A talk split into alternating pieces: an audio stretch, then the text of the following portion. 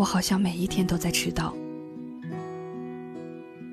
开会踩点，要点名的也没及时，甚至仅仅早了一两分钟坐好等上课。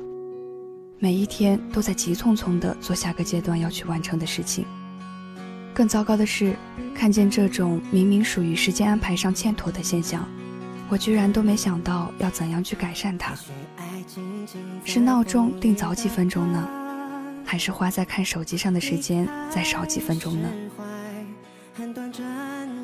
现在的迷惘总是这样，不知道要如何遗忘。失之愈合有部电影《步履不停》，他说：“人生路上步履不停，为何我总是慢一拍？”这种不直接演绎悲伤的克制的表达，反而令人倍觉伤感。可是我还听过一句话说：“后知后觉。”为时不晚。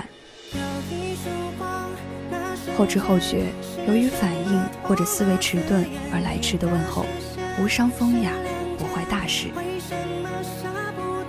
夜阑人静卧听心，听见的是声声蟾蜍的低吟，是遥远的狗吠，是内心深处纵使时光流逝无痕，也不停翻阅的山丘，又是当年远走时那个初心未改的年轻人。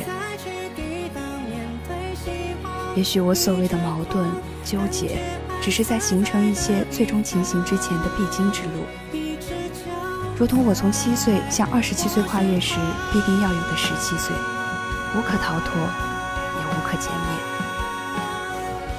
所以呢，在最终确定乃至真正释怀之前，哪怕快了一步，都是不完整的。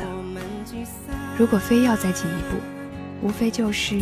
在寻求真理的道路上，无所畏惧一些，接受慢一些，也心无旁骛一些。